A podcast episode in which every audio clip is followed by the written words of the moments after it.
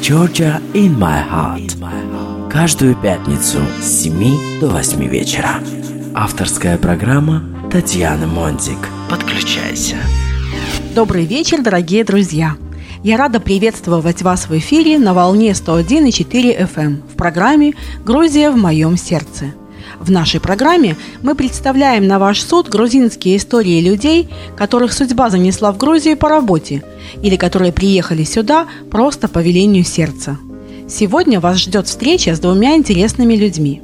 Это Пол Римпл, американский музыкант из единственной в Грузии группы, играющей в стиле блюз – а также итальянская журналистка Моника Елена, которая нашла для себя в Грузии сразу несколько сфер применения. Итак, слушайте программу «Грузия в моем сердце» или «Georgia in my heart».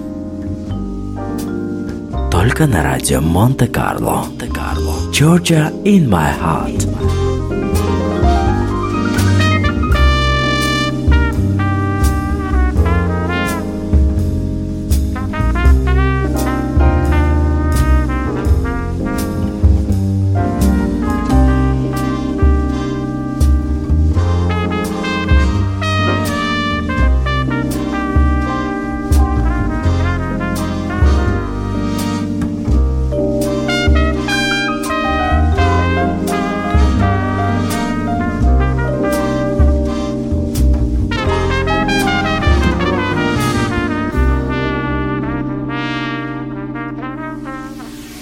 Georgia in my heart.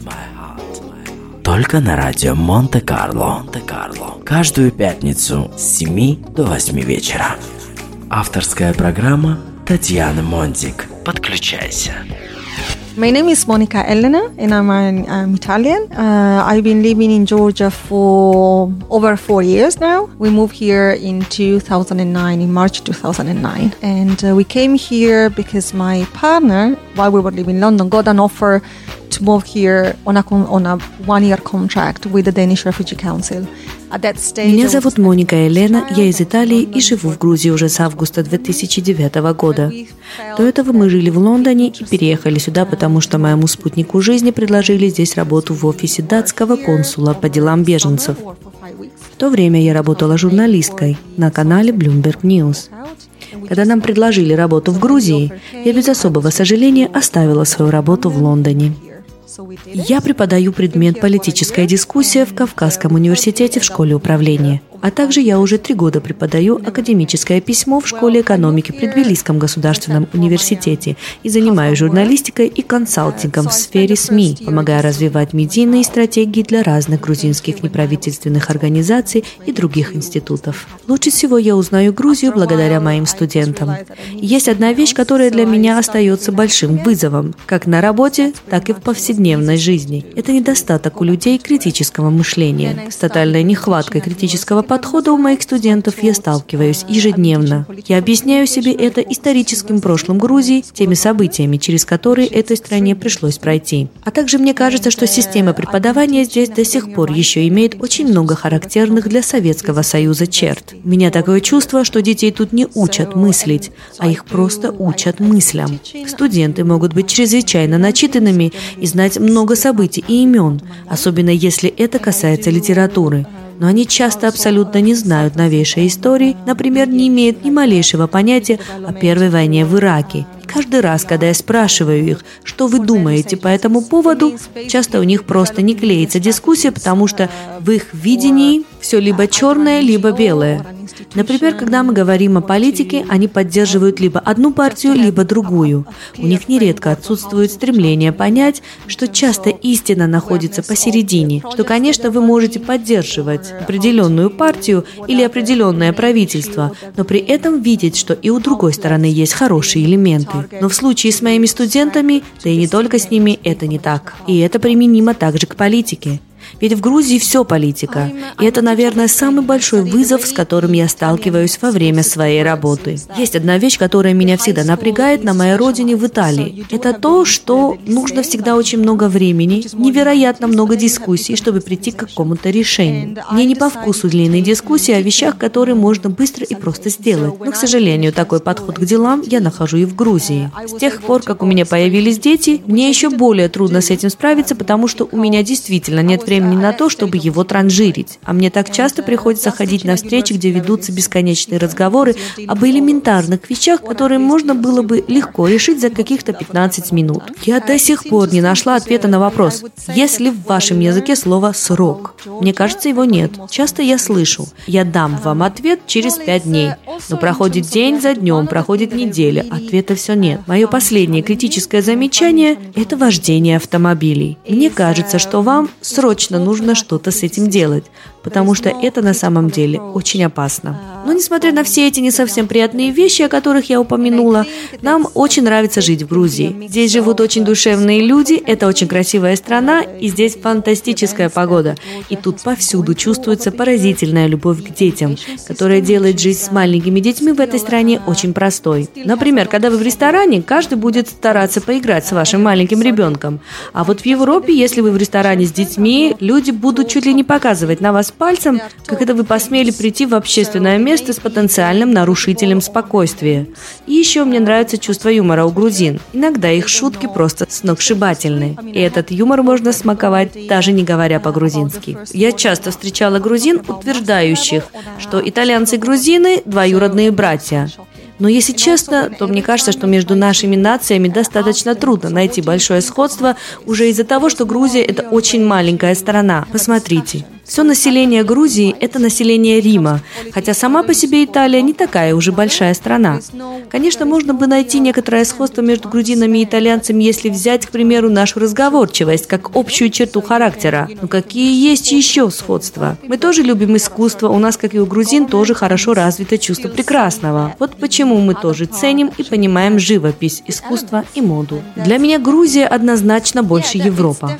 Если мы смотрим на Грузию, то надо рассматривать исследовать весь Южный Кавказ, исходя из истории этого региона. Когда путешествуешь в Азербайджан, то, по моему личному мнению, там находишь намного больше Азии, чем в Грузии. Также и у большинства людей, которые никогда раньше не слышали про Грузию и не знали, где ее искать на карте. Потом приезжали сюда и поражались, что здесь все настолько по-европейски, насколько они не ожидали этого увидеть. Конечно, у многих в Грузии также большой шок, когда они сталкиваются с уровнем бедности, который тут остается очень высоким. Часто мы иностранцы, живущие в Тбилиси, забываем о бедности. Но не стоит этого забывать. Мы до сих пор живем в бедной стране, несмотря на то, сколько здесь уже бутиков класса люкс и крутых автомобилей. Но все равно Грузия – это европейская страна. Но несмотря на все вышесказанное, мне кажется, что грузины не должны смотреть на этот факт как на достижение. Лучше как на стартовую позицию.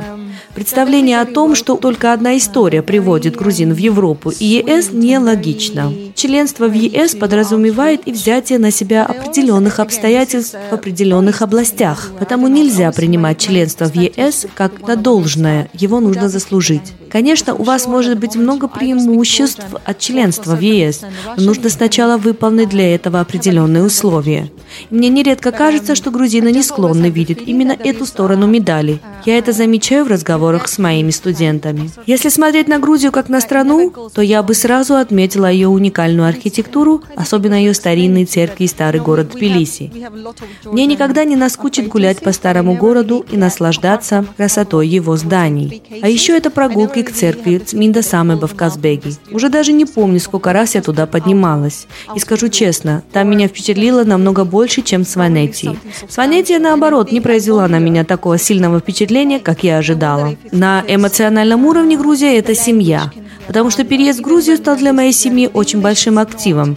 Наша вторая дочь родилась именно здесь. Я думаю, что из-за особенностей людей и неспешным ритмом здешней жизни. Например, если сравнивать с Лондоном, то Грузия – это лучшее место для семьи, потому что здесь мы можем проводить больше времени друг с другом, чем если бы мы жили в Лондоне или в каком-нибудь другом европейском городе. Люди здесь необычайно приветливы, и они без ума от детей, а также все, что связано с супро и совместным времяпрепровождением, с общими прочими праздниками. Конечно же, у Супры есть свои негативные стороны. Я имею в виду, что обычно за столом сидят мужчины, а женщины готовят на кухне. А мне это совсем не импонирует. Но в общем, мне очень нравится это стремление людей много времени проводить друг с другом. Я это очень ценю. Grazie Tatiana Monti, che grazie a Radio Monte Carlo per avermi invitato a questo programma. State ascoltando Radio Monte Carlo 101.4 FM. Только на радио Монте-Карло. Georgia in my heart.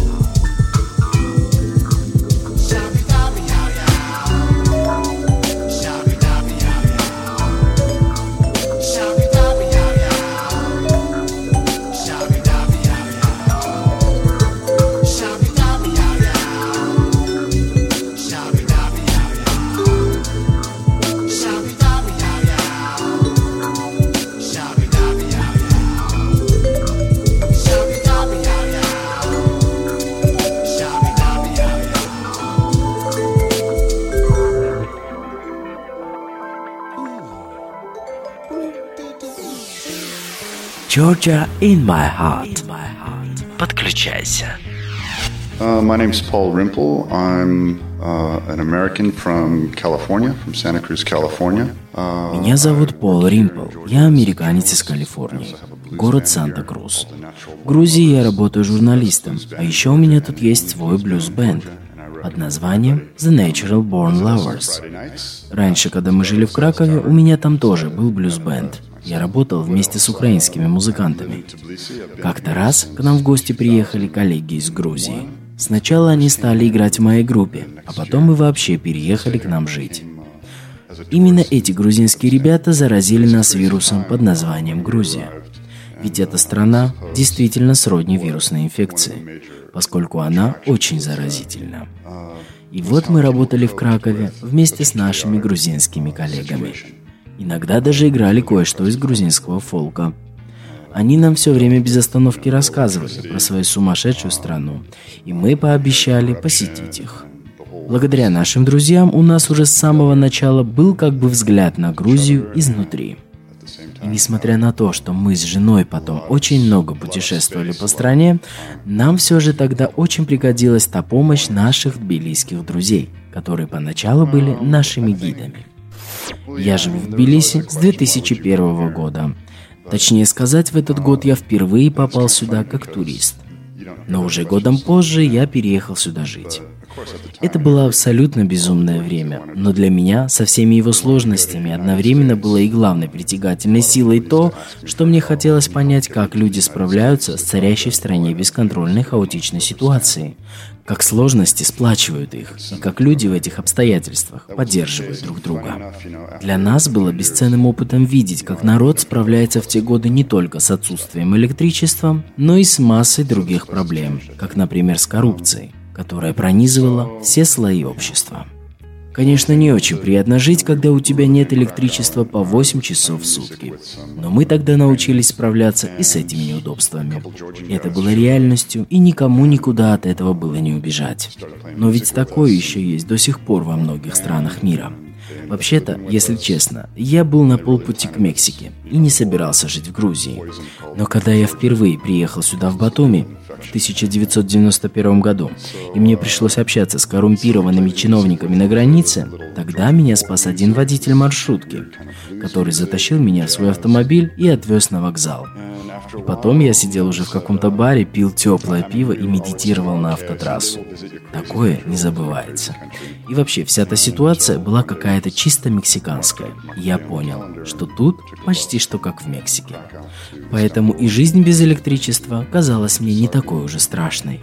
Конечно, меня тогда то и дело спрашивали, почему я сюда переехал. Ведь в то время многие грузины не мечтали ни о чем другом, чтобы только уехать отсюда подальше, например, в Америку.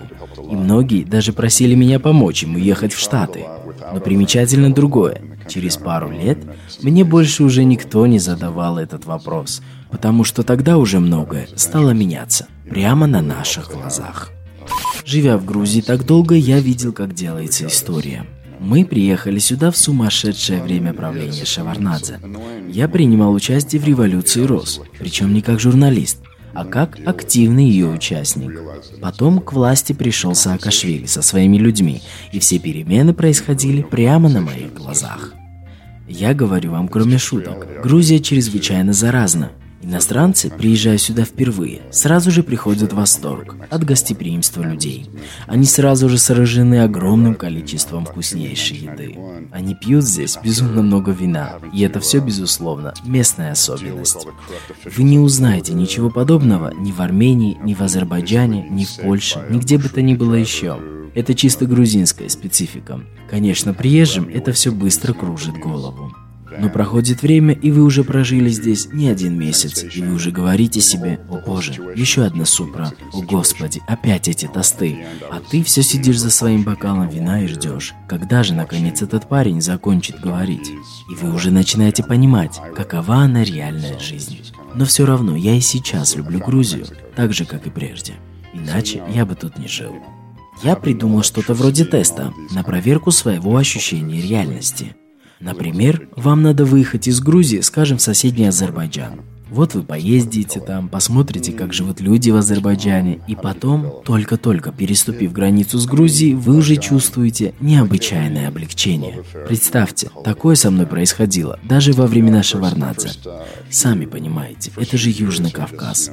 Тогда между коррупцией в Армении, Азербайджане и Грузии не было никакой разницы. Но все равно, когда вы пересекали границу с Грузией, и пограничник говорил вам, «Слышишь, дай мне 5 долларов», а вы говорили ему по-грузински, «Парень, не надо базаров». Чиновник улыбался вам и отвечал, «Ну ладно, дай мне тогда 2 доллара». В этом и есть особенность грузин, их уникальность. И это остается неизменным. Правительство меняется, политика изменяется, но грузины остаются грузинами. И в этом есть нечто абсолютно очаровательное. И, конечно же, грузины будут первыми, кто скажет вам об этом, что они особенные. Но, по правде говоря, они и есть самые особенные. Как я рассказываю про Грузию своим друзьям за границей? Вопрос, конечно, в том, кому я рассказываю. Например, если я в США, то там я мало кому могу это объяснить потому что для американцев это абсолютно что-то чужое и непонятное. Например, на одной вечеринке один парень, друг моих братьев, спросил меня, где я живу. Но я уже заранее понимал, что он в жизни не будет знать, где же эта страна, Грузия. Но я все же объяснил ему. Смотри, я живу в стране под названием Грузия, и она находится между Черным и Каспийским морями. Маленькая такая страна. Но он посмотрел на меня с недоумением. Где это? Тогда я сказал, знаешь такую страну Турцию? Она очень прикольно выглядит на карте. Так вот, Грузия как раз над Турцией. Но, увы, взгляд моего собеседника до сих пор ничего не выражал. Тогда я сказал ему, окей, это на юге от Российской Федерации. И только тогда он с восторгом воскликнул. А, понимаю, ты имеешь в виду Берлинскую стену. Конечно, все именно так. Берлинская стена. Что же я, черт возьми, мог тут поделать? Как ты объяснишь таким людям? Все, что я говорю, звучит примерно так. Это замечательная маленькая страна. Приезжайте сами и все увидите. Мой отец и мои братья тут были. Теперь понимают, где же Грузия. Мой культурный шок в Грузии, не знаю, можно ли это назвать культурным шоком, но есть одна картинка, которая до сих пор стоит у меня перед глазами. Как-то раз, одним жарким июльским днем в Тбилиси, я ехал на автобусе по проспекту Руставели. Вдруг он остановился, и все пассажиры-мужчины вышли на улицу и начали толкать этот автобус, чтобы помочь водителю, когда он пытался сдвинуть его с места. Такого я ни разу в жизни не видел. Но когда и это не помогло, люди все разошлись кто куда. Многие просто пошли дальше по Руставели пешком. Но уже через 5-10 минут я вдруг услышал, что кто-то сигналит. Я посмотрел и увидел, что это был водитель того же автобуса, который, видимо, устранил неполадку и снова звал нас, пассажиров, вернуться и ехать с ним дальше. Для меня это картинка, объясняющая схему, по которой функционировала Грузия в трудные годы своей истории, когда казалось, что в стране ничего не работало. Это и есть солидарность людей под девизом «неважно, как нам тяжело, мы все равно попробуем сдвинуть все с места». Например, в Чикаго, я ручаюсь, такого никогда не произойдет произойдет. В Грузии очень трудно работать свободным журналистом, потому что это очень маленькая страна в мировом масштабе. Фрилансеру, если он хочет заработать тут на жизни своей журналистской деятельностью, очень трудно получить заказы на статьи из Грузии. Ему нужно работать на несколько агентств одновременно. Во время революции РОС это, конечно, было проще. Но если вы все тщательно взвесите, то поймете, что про Грузию, несмотря на ее небольшой размер, довольно много пишут и говорят в международных СМИ. Я думаю, что отчасти это связано с тем, что в 90-е годы был президентом Эдуард Шеварнадзе, а его все знали на Западе как политика, который в свое время помог разрушить Берлинскую стену.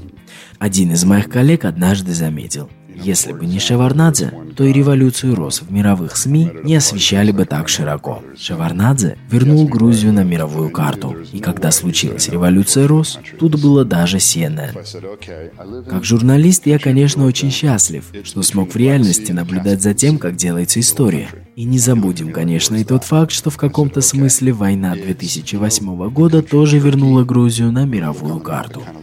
Вообще-то я не военный корреспондент, но я стал им по неволе, потому что война случилась прямо в моем дворе. И, конечно, я освещал ее события.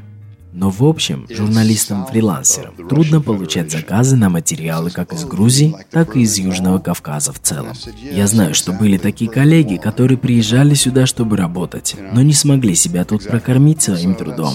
Им пришлось уехать. Мой дельный совет для грузин. А, мне кажется, что Грузии стоило бы приложить усилия в том направлении, чтобы последовательно и непрерывно слать Западу одно и то же послание. Дело в том, что сейчас Запад пребывает в конфузе по поводу Грузии.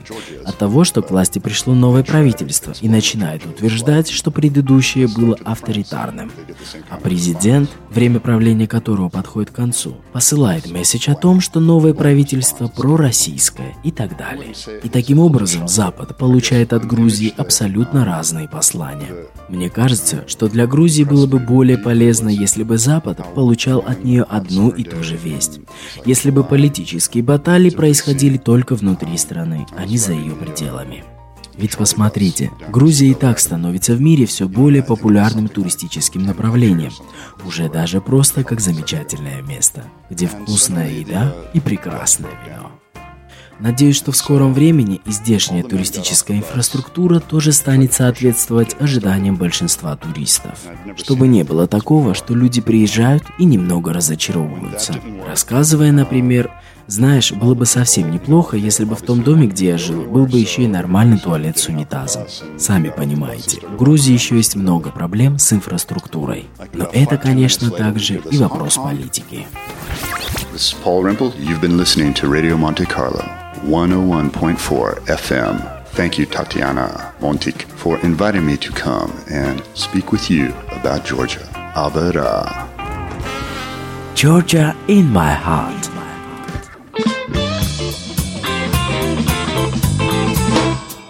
Lonesome, I'm a lonesome child. Lonesome, I'm a lonesome child. All the gals I know wanna drive me wild. Now you know, son, I'm dangerous.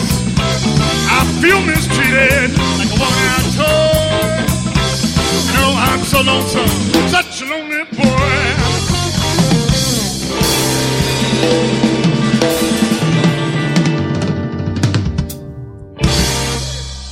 I better.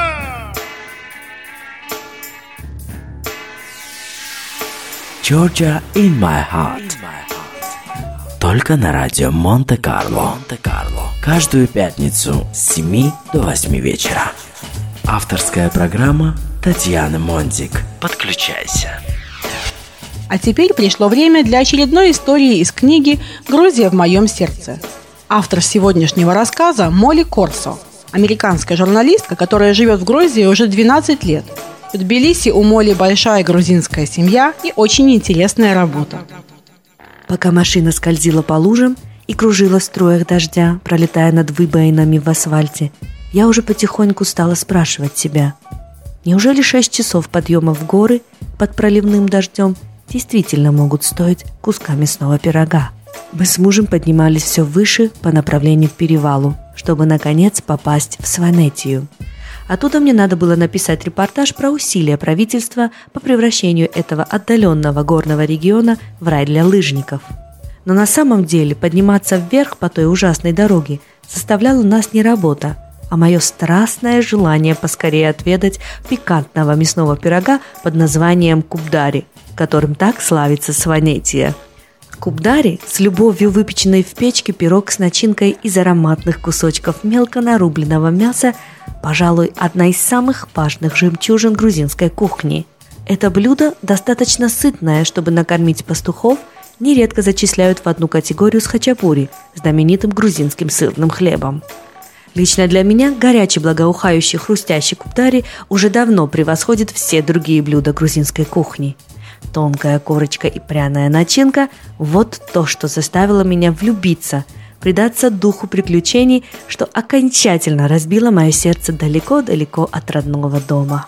Впервые я отведала кубдари в одной тбилисской пиццерии, больше похожей на забегаловку, темном маленьком захолустье недалеко от редакции газеты, где я тогда работала – это был темный период в истории Грузии, когда казалось, из-за бесконтрольного правления Эдуарда Шеварнадзе страна вот-вот пойдет ко дну. Однажды вечером мы с мужем нечаянно натолкнулись на это заведение. Оба из нас, соскучившись по чему-нибудь новому, свежему, почему-нибудь, что не имело бы затхлого запаха в той темноте, бедности и тусклости, в которых тогда, казалось, утопал весь город. В этом кафе, где было шумно и царил полумрак, была, пожалуй, одна достопримечательность – меню, гордо предлагавшее пиццу и коктейли, а также печально освещенный неоновым светом аквариум для рыб.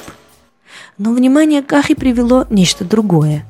Это была позиция в конце списка, нечто особенное, как пообещал мне мой муж. По его словам, это блюдо деликатес – намного вкуснее даже вкусного лоткообразного аджарского хачапури и даже вкуснее восхитительных хинкали, приготовленных по секретному рецепту начинкой из маринованного мяса. И так я проигнорировала пиццу, порвав с унылым нытьем своего замученного ностальгией желудка в предвкушении еще одного пикантного блюда и, скажется, все же имеющего свой финал списка фантазий грузинских поваров. Но, несмотря на это, когда дышащий жаром пирог подали нам на стол, я в глубине души все же немного разочаровалась. Он выглядел так же, как и хачапури. Конечно же, я люблю хачапури, но после года с небольшим, проведенным мной в Грузии, этот солоноватый на вкус тягучий ярлык национальной кухни был для меня уже менее чем захватывающим. Но я его все-таки отведала. Уже первый малюсенький откусанный мной хрустящий кусочек намекнул на пикантный вкус – после чего на меня стремительно обрушился вкусовой штурм из жареного лука, маринованной свинины, баранины и специй. Ингредиенты были простыми, ничего из ряда вон выходящего, ни капли экзотики. Но уже одного маленького кусочка было достаточно, чтобы окончательно затмить все, что я пробовала из грузинской кухни до этого. Доев тот пирог, я стала одержимой. И мысль о кубдаре уже не покидала меня много лет – а я все искала пути, чтобы наконец-то попасть в далекий экзотический край на родину этого блюда. С течением лет этот первый вкус кубдари стал для меня символом качества, одним из сотни блюд, отпробованных мной во время совместных трапез с Кахой, забыть который я была уже не в состоянии. И мы то и дело непременно вспоминали о нем, даже когда обедали в других ресторанах по всему миру, будь то в Америке, в Турции или во Франции – этот пирог стал для меня также настоящим эталоном кубдари. Когда мы с Кахой попытались потом отыскать его по всему городу, пробуя все новые и новые кафе, гордо заявившие о своих сфанских шеф-поварах и их замечательных блюдах но ничего больше нельзя было сравнить с тем первым кусочком, с той волной тепла, проникнувшей в мое сердце и придавшей вкус моим впечатлениям в то время, когда я изо всех сил пыталась полюбить эту бедную страну, разрываемую противоречиями между ее яркой культурой и ее неэффективным государственным устройством. Мои поиски совершенного кубдари положили начало не одной новой дружбе и стали стартовой точкой для тысяч моих ланч-походов в разные новые булочные. В мягком тесте Грузии не нашлось для меня ключика Грузии, сделав окончательно ее моим домом. Но бесчисленное количество часов, проведенных мной в наблюдениях за женщинами, пекущими кубдари и готовящими десятки других блюд, мое созерцание того, как из теста, дрожжей и соли рождается новое вкусное сытное явство, помогло мне заключить мир с представлением о себе как вечной чужеземке, но одновременно и желанном госте за их столом. И вот Восьми годами позже мы с Кахой поднимались по ухабам вверх по горной трассе, преодолевая груды обломков от стройматериалов, оставленных строителями на дороге, которую правительство изо всех сил старалось реконструировать еще до начала лыжного сезона. Застряв в липких остатках сошедшей с гор грязи, врезавшись в полумрак, когда туман все плотнее окутывал наш автомобиль, мы стали сомневаться в том, что это когда-нибудь случится, что вкуснейший кубдари, образ которого не покидал наши умы долгие годы, когда-то действительно был реальностью, и что стоило ли в конце концов ехать за ним так далеко в Сванетию, несмотря на погоду и все дорожные неудобства. Неужели все это напрасно? Но когда перевал остался позади, туман сошел – Снег, лежащий на горах и вокруг нас, запорошил дорожную грязь, и десятки маленьких каменных сельских домиков возникли перед нашим взором, как и проблески изумрудной зелени в тени непреклонных снежных вершин. Именно тогда, закрыв глаза, я снова переживала взрыв ощущений от моего первого кусочка кубдари. Только на радио Монте-Карло. Монте-Карло. Georgia in my heart.